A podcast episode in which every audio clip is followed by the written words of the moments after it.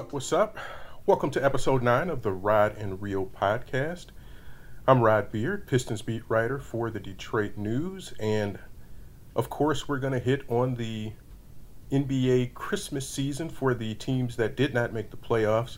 Some did make the bubble, some did not make the bubble, but the 14 teams who did not make the playoffs found out where they'll be picking in the NBA draft on October 16th.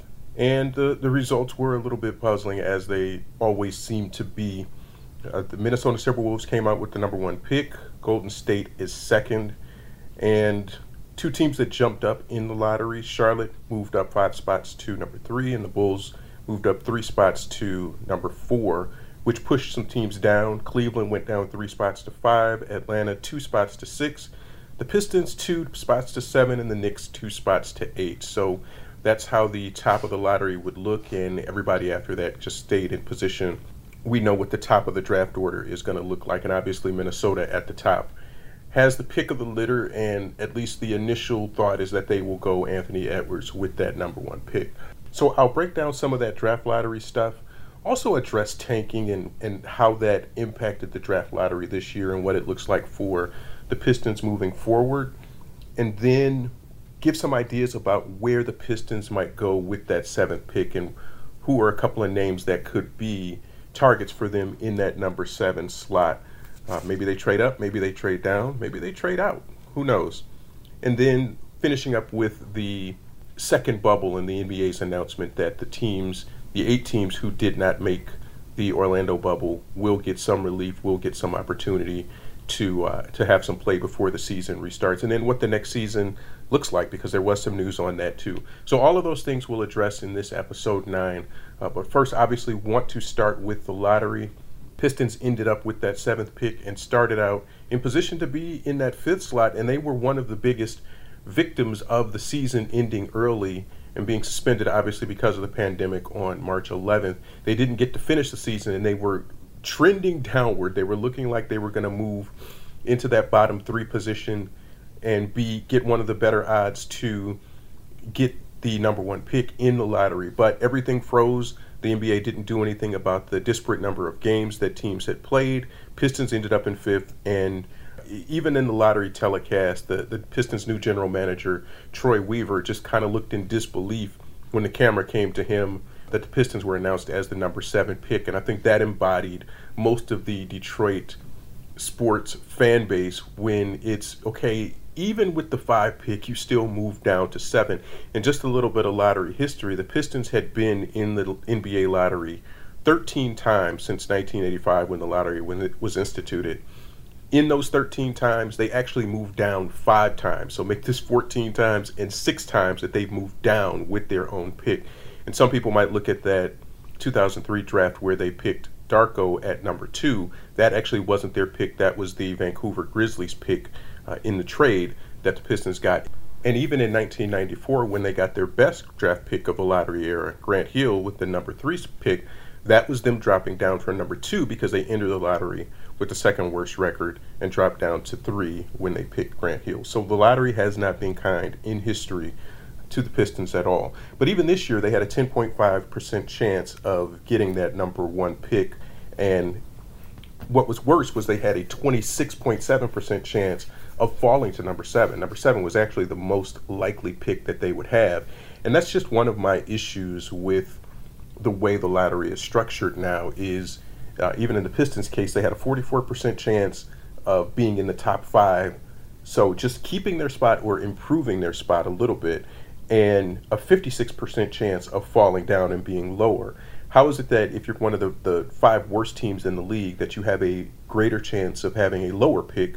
And, and partially the math in that is when you're adding up all of the percentages of the lower teams to be able to move up that those teams, those percentages add up and it just makes more, it, it, balances the other way where the top teams are more likely to fall than they are to stay, in their, to stay in their own spot. I think that's where a little bit of this lottery reform can come into play is to give even 10 down, you have a, a smaller than 5% chance of being able to go in and get the number one pick that it, it shouldn't be that those teams and, and I know it's all about tanking and making sure that there's some opportunity for equalizing that out a little bit. And I think it's something like 1% for the number 14 team, and then it escalates up uh, to the 14% for the bottom three teams. So they did equalize that part of it out, but I think they need to look at the way that maybe those teams either 10 through 14 or maybe even 8 through 14. So half of the team shouldn't have a, a decent chance of getting the number one pick. That should should almost be reserved for those teams one through five, one through six, however you want to slice it. But just the way that those percentages balance out is why those top teams have a greater chance of falling than they do of getting the number one pick. So that's my little rant on that. But uh, even the Pistons in where they ended up, number seven pick isn't so bad. I'll get into some of that a little bit later. But even when the card was revealed and, and Troy Weaver kind of had the expression, it was still you were wondering if the Pistons might be able to move up. I thought they had a, a, a, decent shot. I thought this might be the year that some of the lottery curse gets broken, even for the Red Wings, who had the worst record and ended up with the fourth pick in the NHL draft. That um, if the Pistons were able to get past seven, that they might be able to move up into the top four. Just wasn't meant to be. So picking at seven, we'll see what what all of that ends up being. So this this transitions well into the tanking talk. And I, I tweeted right about that time that, or I'm not going to say I told you so to that pro tanking crowd. And some of this has been miscast. I'm not anti tanking. In general, I don't like tanking as a strategy because it puts a certain imbalance in the league. But that's kind of the way things are going to be is that there's going to be the haves and the have nots. You're going to have the Lakers, uh, and, and then you're going to have these other teams and that just don't have a chance from day one. You know you don't have a chance of winning the championship uh, unless you just come out the gates at, at 15 and 0 or, or, or, really start to set things on fire in the beginning of the season. So the Pistons have, have, for the past few years, have been on that fringe of maybe being a playoff team, maybe being a a team that's right outside of that, the 10th seed, if you will, or the ninth seed. This year, it, it wasn't even close. The Pistons had the fifth worst record, as I said, 20 and 46, when things stopped and they were trending toward probably having the worst record, maybe not catching Golden State, but certainly having one of the three worst records. They were a half game out of that when the season stopped. So they fell into that from the purgatory of being just in between, of maybe being a 10 seed in the East, to now being a team that, that needs to rebuild this whole thing. And, and there's been widespread acknowledgement of that from Ed Stefanski to Troy Weaver to everybody, from looking at where the Pistons are right now, and certainly trading Andre Drummond at the deadline lends to that a little bit more. In terms of tanking, the tweet that I made and, and, and where I am on this is that it doesn't guarantee you anything. And a lot of the more simplistic thinkers will say, hey, you tank, you get a top pick, and that's how this works. Look at what the Cavaliers did. The Cavaliers did have one of the three worst records in the league, and they were feeling like, hey, the worst we can do is fifth but they had a good chance to get the number one pick, that the best chances of getting the number one pick, and that didn't come to fruition. And, and I'm not crying for Cleveland. Cleveland's had more number one picks than uh, just about anybody, but the way that the math works and the percentages work, and just the the teams that are tanking, you are doing this to get a top pick in theory and when you end up with the number five pick, it's just, yeah, you get another bite at the apple. You get another opportunity to pick a, a, a top guy. But why do the Charlottes, why do the Chicago's move up three and five spots to get into that top five ahead of those teams? If you're really going to try to benefit the teams that are really bad and really do need the top players, then teams with a smaller chance should have a really minuscule chance to be able to move up and to get a top five pick.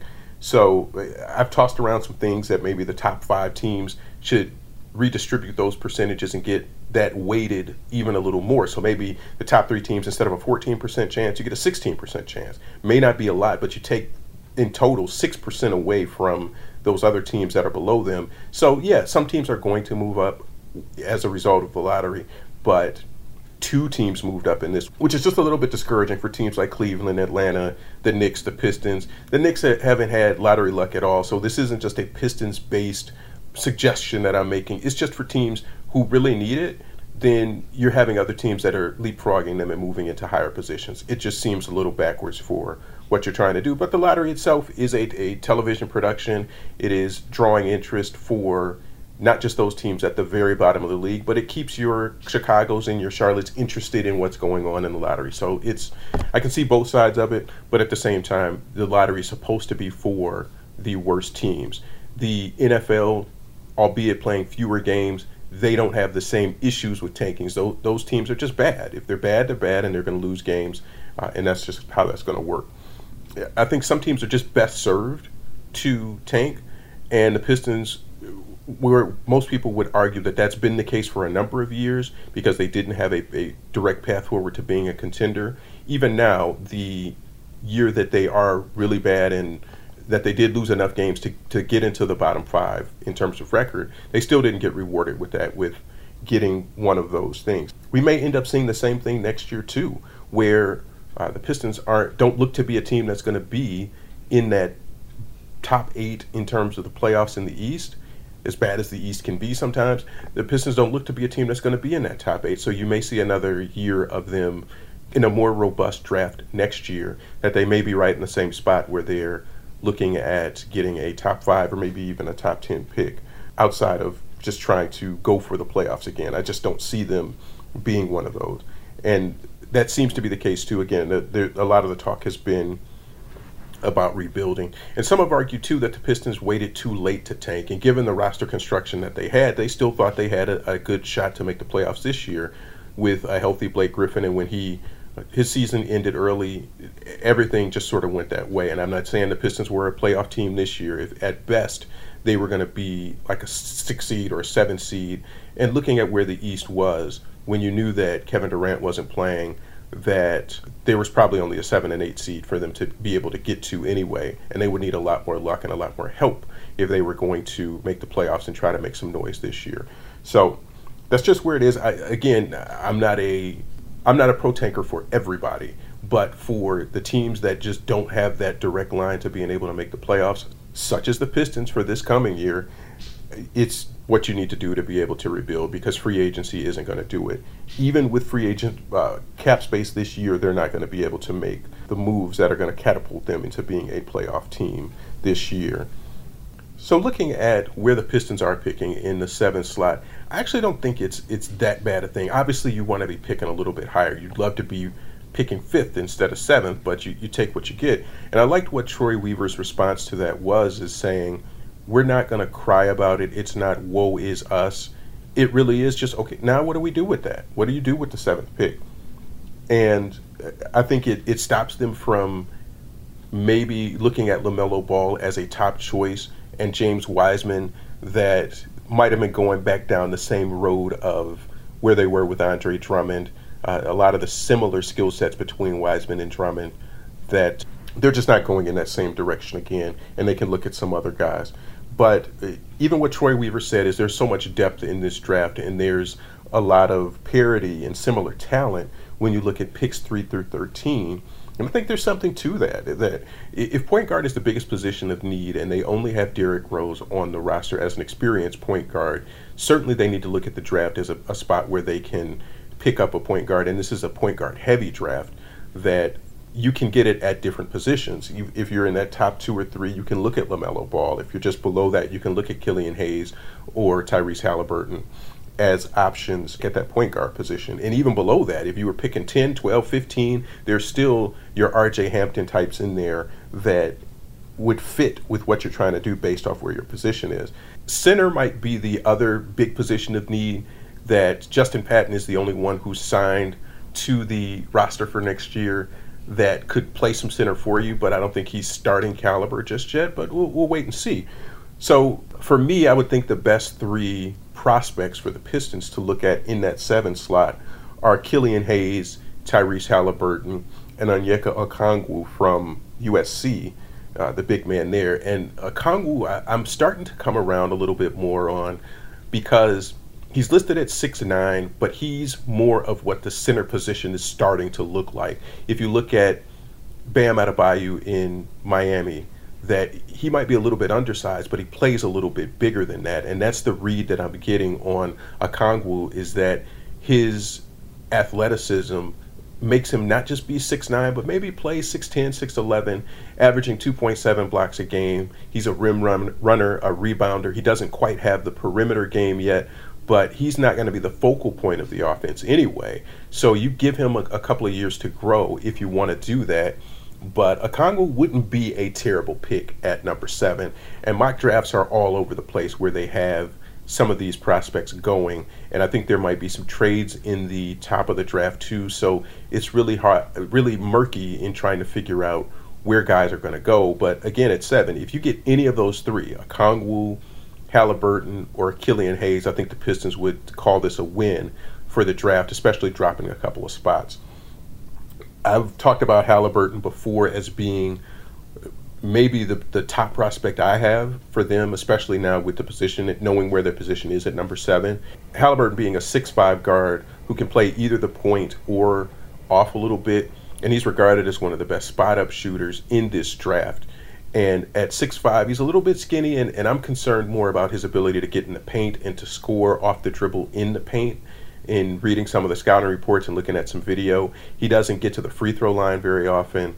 And I think the Pistons can look at him as a, a longer term solid player. Maybe not a home run, but a nice ground rule double, a nice double to the gap.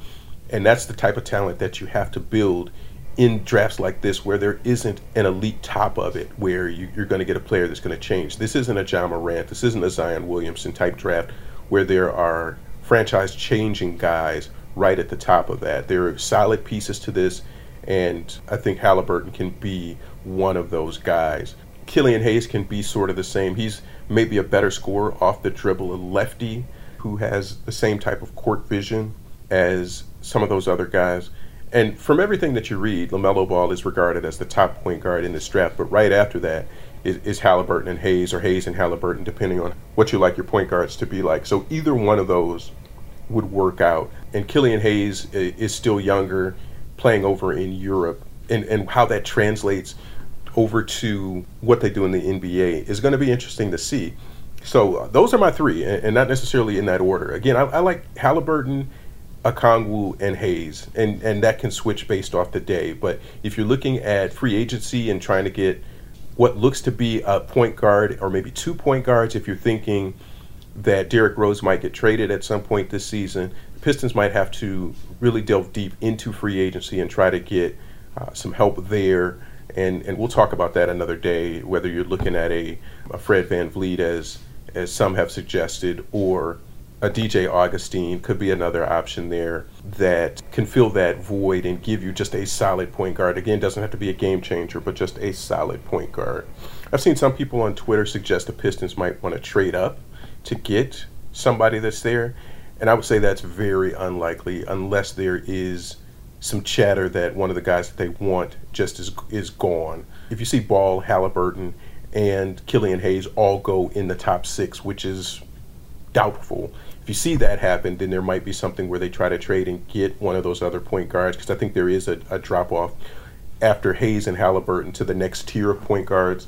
So that's the trading up is is a small possibility, very very small possibility. I think trading down I don't think is going to happen because I think they need to, if they get either one of the, the main targets they've got, any of those three are there that I mentioned, then they would take that and be very happy with this draft. And I think there's a good chance that maybe even two of those three, so they'll have a choice between Halliburton, Hayes, and Okongwu, uh, of who they want to bring in. And if they have a choice, then it just depends on what you think the bigger need is and what you'll be able to do in free agency.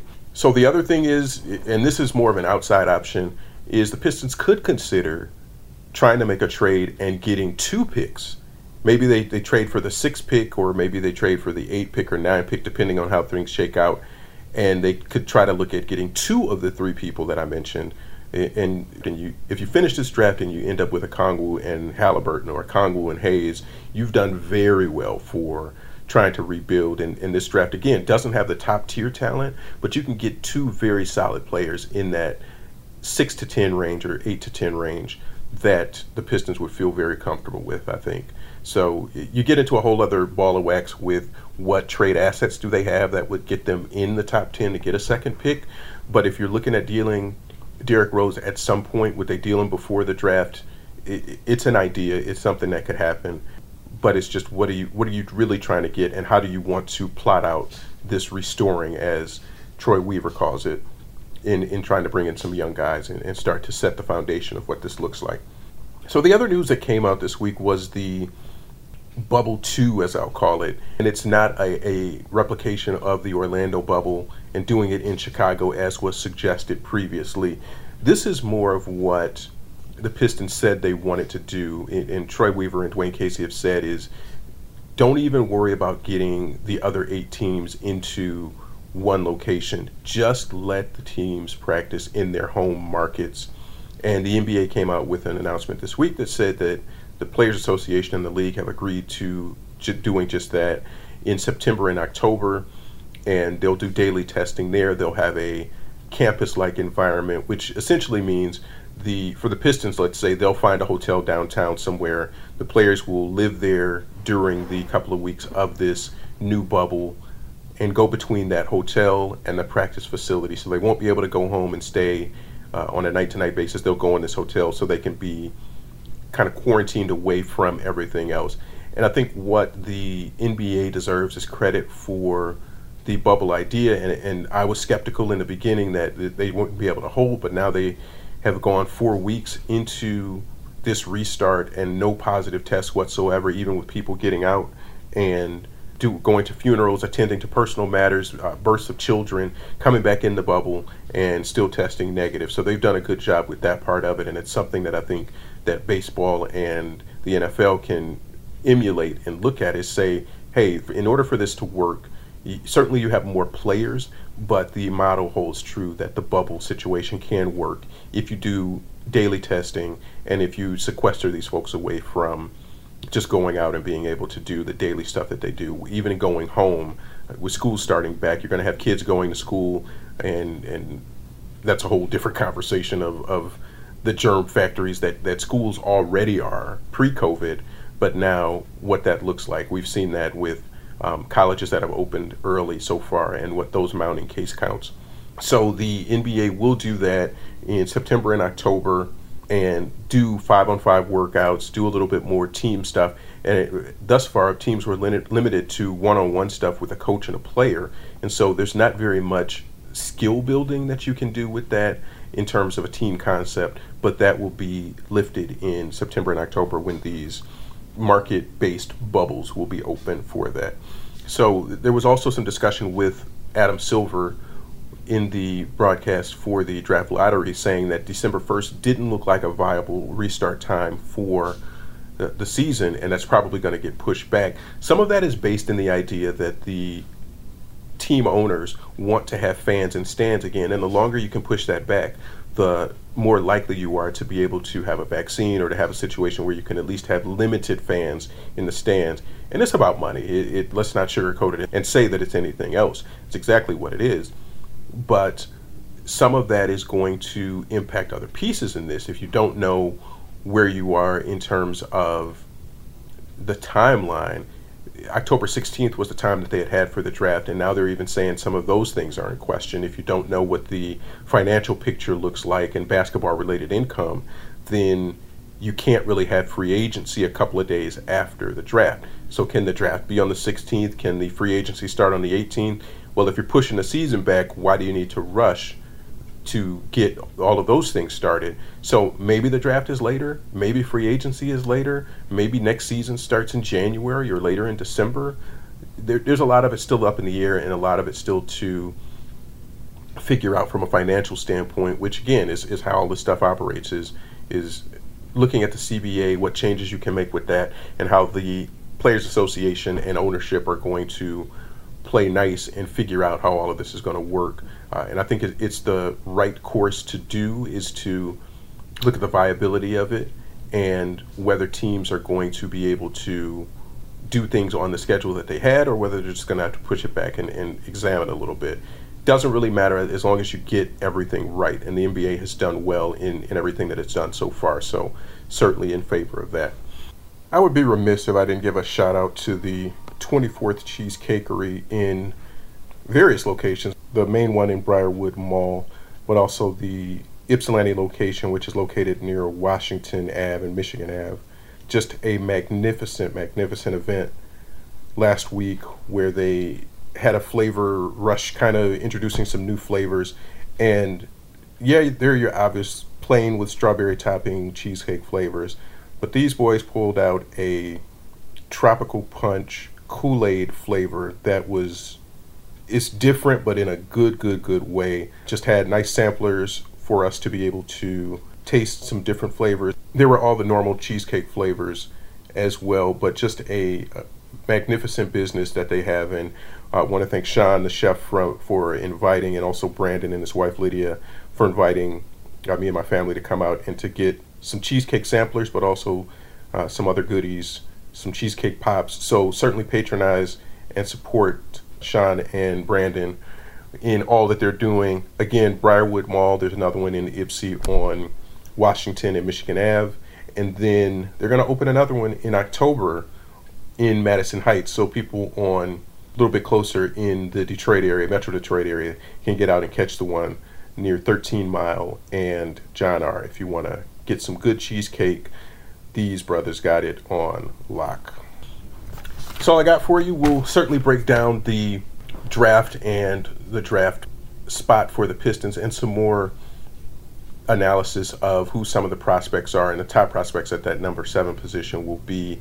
Again, I think it is Killian Hayes, Tyrese Halliburton, and Onyeka Okongwu. Any of those guys could be gone before then, and, and even if Obi Toppin, I've seen that in some mock drafts that Obi Toppin could drop into the Pistons laps at seven, and if that's the case, even though it, it kind of conflicts with the positions that Sekou Doumbouya and Blake Griffin have, then you take him and you just deal with it later. You figure it out later. But he's a, a top tier talent offensively, maybe even the best offensive player in this draft. And so if you get Obi Toppin at number seven, you've still done well for yourselves. But again, we'll, we'll get to that in, in coming weeks. We still got two months before we get to the draft. So I'll break that down a little bit more in the next podcast as well. Until then, Check out all the coverage on Detroit News Online. And if you haven't subscribed already to our premium content, please, please, please do that. Uh, I don't ask you to do much, but it's only three bucks for the first three months. You can go out and spend that on a, a Starbucks coffee, and most people haven't been getting a lot of Starbucks anyway. It's only three bucks for the first three months, and we've put some good content in that premium area, so you can go ahead and check all that stuff out. Until then, we'll talk to you next time. Peace.